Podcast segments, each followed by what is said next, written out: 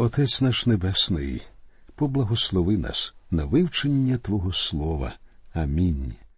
Дорогі наші друзі, ми продовжуємо вивчення книги Вихід. Читаємо з 13 розділу, 9 по 13 вірші. І буде тобі це за знака на руці твоїй і за пам'ятку між очима твоїми, щоб Господній закон був в устах твоїх, бо сильною рукою Господь вивів тебе із Єгипту і будеш додержуватися цієї постанови в означенім часі її з року в рік. І станеться, коли введе тебе Господь до землі ханаанеянина, як присяг був тобі та батькам твоїм, і дасть її тобі, то відділиш усе, що розкриває утробу для Господа, і все перворідне худоби, що буде в тебе, самці для Господа, а кожного вісюка, що розкриває утробу, викупиш овечкою а коли не викупиш, то зламай йому шию, і кожного перворідного людського серед синів твоїх викупиш. Все перворідне від худоби дітей Ізраїлевих належало Господу. Перворідних ослів потрібно було заміняти ягням.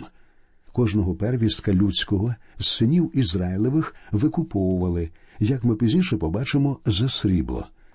Читаємо тепер 14 та 15 вірші.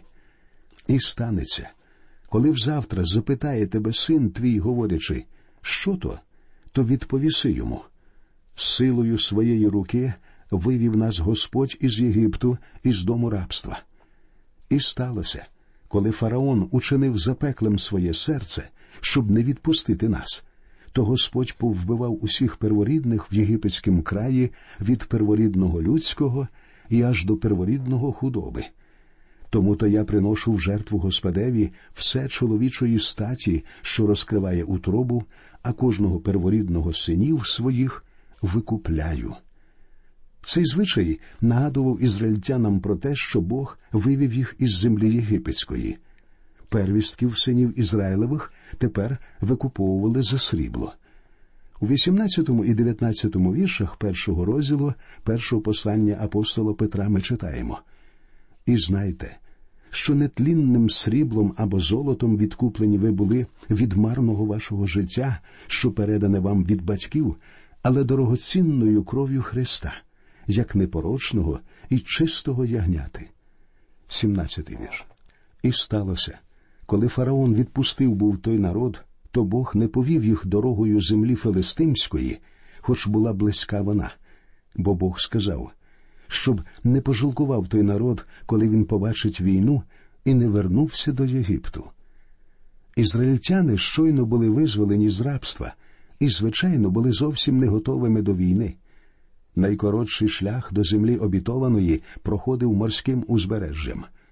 В 1967 році, під час шестиденної війни, ізраїльтяни вже були готові воювати з єгиптянами. У них були і танки, і літаки.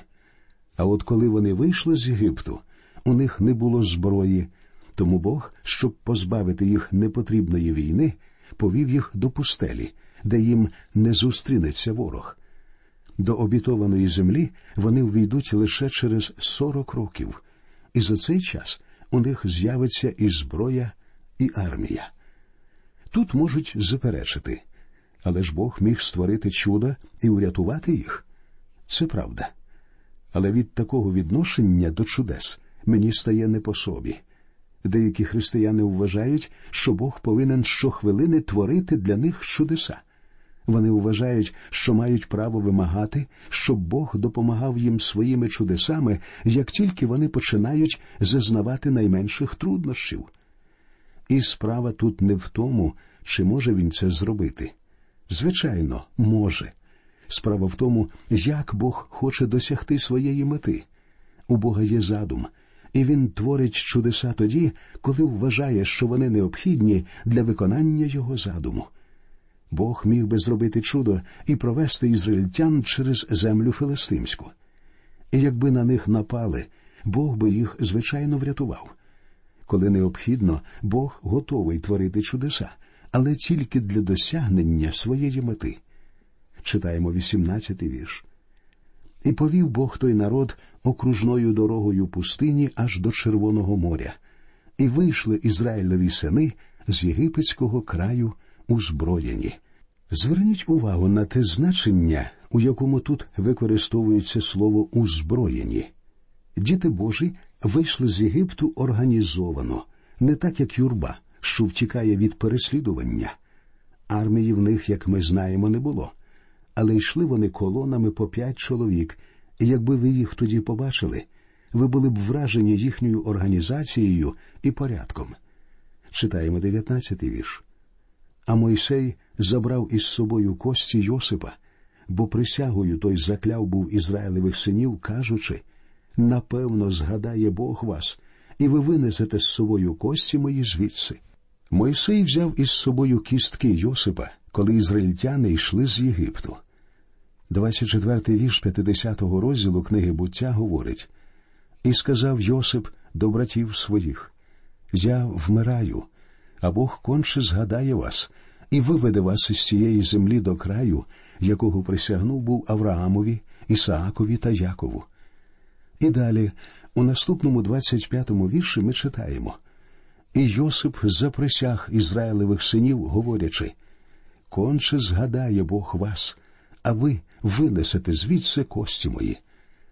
Не менше двохсот років пройшло з тих пір, як Йосип вимовив ці слова. І ось прийшов час виконати його прохання. Коли Йосип умер, він був відомий і популярний у Єгипті, тому його довелося там і поховати. Але згодом царювати над Єгиптом став фараон, що не знав Йосипа. Йосип перестав бути національним героєм, і тепер його кістки можна було без будь-яких проблем вивезти з Єгипту. Йосип хотів, щоб його поховали в землі обітованій. Але для чого потрібно було викопувати його кості, перевозити їх і заново ховати? Якщо Йосип напевно знав, що він воскресне з мертвих і буде піднесений на небеса, то яка йому різниця, буде він піднесений з Єгипту чи з обітованої землі? Справа в тому, що Йосип не знав, чи буде піднесений він на небеса. Він лише чекав, що воскресне з мертвих разом зі своїм народом у тій землі обітованій, щоб жити в тисячолітньому царстві, а потім вічно. У таку долю вірив Йосип, у це ж вірив і Моїсей. Віруючи, Моїсей забирає з собою кістки Йосипа, щоб поховати їх у землі обітованій. Читаємо тепер докладніше про те, як Бог повів ізраїльтян до етаму, ось вірші з 20 по 22. І вони рушили з Сукоту і розтаборилися в етам на границі пустині. А Господь ішов перед ними вдень у стовпі хмари, щоб провадити їх дорогою, а вночі в стовпі огню, щоб світити їм, щоб ішли вдень та вночі. Не відступав удень стовп хмари тієї, а вночі стовп огню з обличчя народу. Діти Ізраїлеві йдуть жаркою, пекучою пустелею, яку сам Мойсей називав пустелею великою і страшною. Вони пройшли, не отримавши навіть сонячних опіків, тому що вдень їх прикривав стовп хмари. У цього народу було щось таке, чого не було в іншого народу. Бог був присутній серед них. Коли апостол Павло говорив про своїх братів в четвертому вірші дев'ятого розділу послання до римлян, він говорив про них так вони ізраїльтяни, що їм належить синівство і слава. У людей, що мандрували пустелею, була слава. З ними, очевидно, був Бог. Навіть із церквою Бог не є присутнім, очевидно. Він присутній у ній Духом Святим. Третій вірш першого розділу послання до Ефесян говорить, що Бог нас у Христі поблагословив усяким благословенням духовним у небесах. Єфесяни чекали швидкого приходу Христа. Ми з вами зараз дивимося назад на історичну подію, що вже відбулася. Тому, щоб чинити по вірі, нам не потрібна видима присутність Бога. Ізраїльтянам потрібна була Божа слава, тому що спокута ще не прийшла. Для нас спокута це вже виконана Богом обіцянка. Бог зробив всі необхідні приготування. Він передбачив усі несподіванки, які могли виникнути під час подорожі ізраїльтян. В 14 розділі книги Вихід ми прочитаємо про те, як Бог наставляв дітей Ізраїлевих, і як фараон зі своєю армією переслідував їх. Ізраїльтяни пройшли через Червоне море як по суші, а єгиптяни спробували піти за народом Ізраїлевим, але потонули в безодні моря. На початку 14-го розділу ми дізнаємося про те, як війська фараона погналися за Ізраїлем. Я читаю перший, другий та третій вірші. І говорив Господь до Моїсея, кажучи: Скажи Ізраїлевим синам, і нехай вони повернуть, і нехай отоборяться перед Пігахіротом, між Мігдолом і між морем, перед Баал-Сифоном, навпроти нього отабертеся над морем. І скаже фараон про Ізраїлевих синів заблудились вони в землі цій, замкнено пустиню для них. Важко точно вказати, де саме знаходилися ці місця, але, скоріш за все, десь між Нілом і Червоним морем. Фараон послав шпигунів стежити за дітьми Ізраїлевими, хоча двом з половиною мільйонам чоловік важко було б залишитися непоміченими. Фараон був упевнений, що ізраїльтяни рушать морським узбережжям через землю филистимську. А побачивши, що вони наближаються до пустелі, фараон вирішує, що вони заблукали і не знають, куди насправді йдуть. І Бог знає, що почне робити фараон. Він негайно вирушить у погоню. І всім стане ясно, що фараон не дуже то хотів відпускати ізраїльтян. З'ясовується, що боротьба Бога з фараоном ще не закінчена. В четвертому вірші Бог говорить і вчиню запеклим фараонове серце, і він буде гнатися за вами, а я прославлюся через фараона та через військо його, і пізнають єгиптяни, що я Господь, і вони вчинили так. Можна було вирішити, що єгиптяни достатньо натерпілися, але ні повинне відбутися щось зовсім страшне, щоб їх нарешті переконати. Читаємо вірші з п'ятого по сьомий.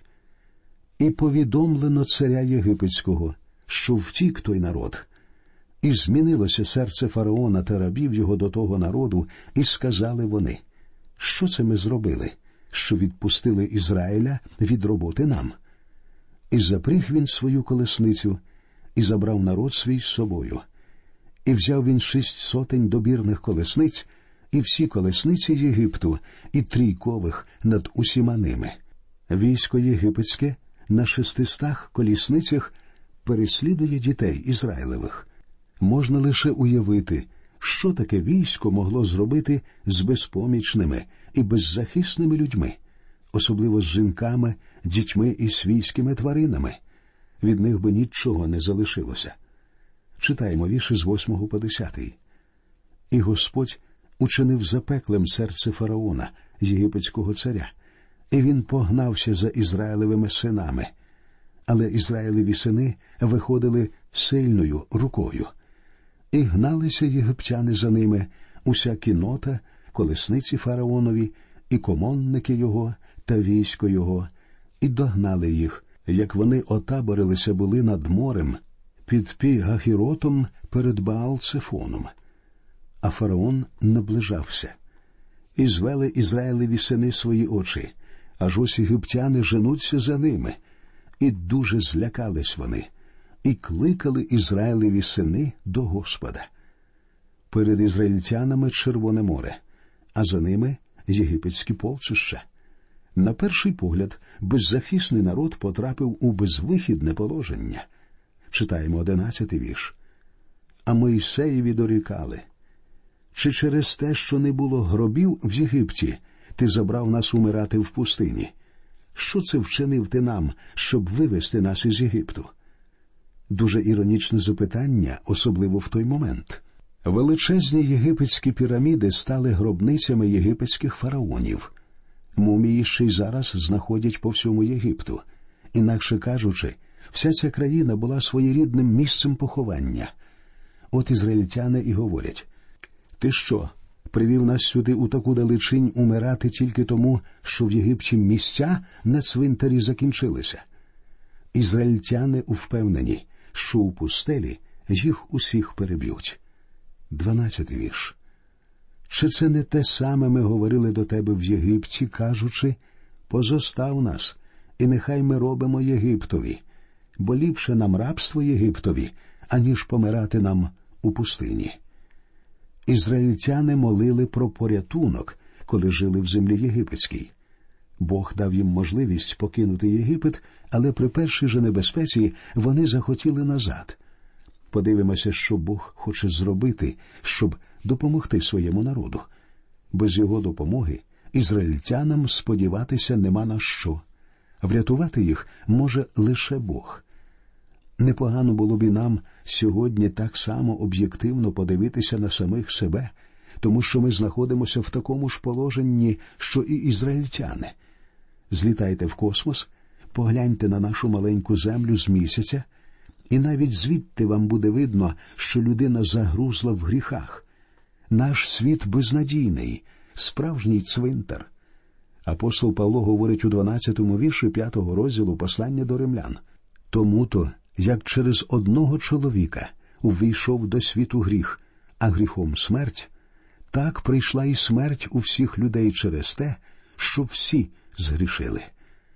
Людина йде пустелею ось уже більше п'яти тисяч років. Куди вона йде? До могили. Це не дуже приємно чути, але це правда. Людина найбільша проблема у всьому Божому всесвіті. Бог здобув перемогу над Єгиптом. Якби Бог не заступився за дітей Ізраїлевих, вони були б приречені. Так само і ми з вами. Якби не Бог, ми ніколи не були б викуплені. Спокута це справа рук Божих. В десятому вірші другого розділу книги пророка Йони говориться спасіння у Господа. І цар Давид сказав те ж саме. У цьому і полягає суть нового заповіту. Тринадцятий вірш. І сказав Мойсей до народу: Не бійтеся, стійте і побачите спасіння Господа, що вчинить вам сьогодні. Бо єгиптян, яких бачите сьогодні, більше не побачите їх уже повіки. Господь подбає про свій народ, а народу залишається лише прийняти його спасіння. Люди повинні зберігати спокій і чекати. Бог все зробить сам. Запам'ятайте, ви самі нічого не можете зробити, щоб отримати спасіння. Ви повинні лише прийняти те, що для вас уже зробив Бог. Читаємо тепер 14-й вірш. Господь буде воювати за вас, а ви мовчіть. Бог принесе своєму народу спасіння, мир і спокій, що настає, коли гріхи прощені. Читаємо 15, 16 і 17 вірші. І промовив Господь до Моїсея, Що ти до мене кличеш? Говори до синів Ізраїлевих, нехай рушають. А ти підійми свою палицю і простягни руку свою на море, і розітни його, і нехай увійдуть Ізраїлеві сини всередину моря на суходіл. А я, ось я вчиню запеклим серце єгиптянам, і вони увійдуть за ними, і буду я прославлений через фараона, і через усе його військо, і через колесниці його, і через комонників його. Ізраїльтяни тепер повинні спостерігати, як Господь їх рятує. Їм варто лише виконувати його вказівки, керуючись своєю вірою. І ця віра проявиться, коли вони підуть за ним. Перед тим як ми безпосередньо звернемося до тексту біблійної розповіді про порятунок ізраїльтян від єгипетської армії, я хочу звернути вашу увагу на наступне. По-перше, вихід Ізраїлю з Єгипту це історичний факт, визнаний шанованими істориками і богословами. Але більшість людей не можуть зрозуміло пояснити, як саме ізраїльтяни перейшли Червоне море. Ученими наводиться чимало природних пояснень цього. Одні говорять, що вітер відігнав воду, але ж в Біблії говориться, що вода стіною стояла по обидві сторони від євреїв, коли вони йшли через море. Другі стверджують, що якийсь природний катаклізм змусив море відступити. Треті говорять, що коли ізраїльтяни готові були ввійти в море, відбувся землетрус. Незалежно від того, яким чином це відбулося, потрібно визнати наступне відбулося чудо. Все просто. або ви приймаєте це, або ні. Бог зробив море сушею, і ізраїльтяни пройшли серед моря сушею. Вони перейшли море, не замочивши ніг, і нічим, крім чудом, це пояснити не можна. Докладніше про це ми дізнаємося з наших наступних передач. На жаль, наш час закінчується. Ми прощаємося з вами. До нових зустрічей в ефірі, і нехай Господь рясно благословить усіх вас.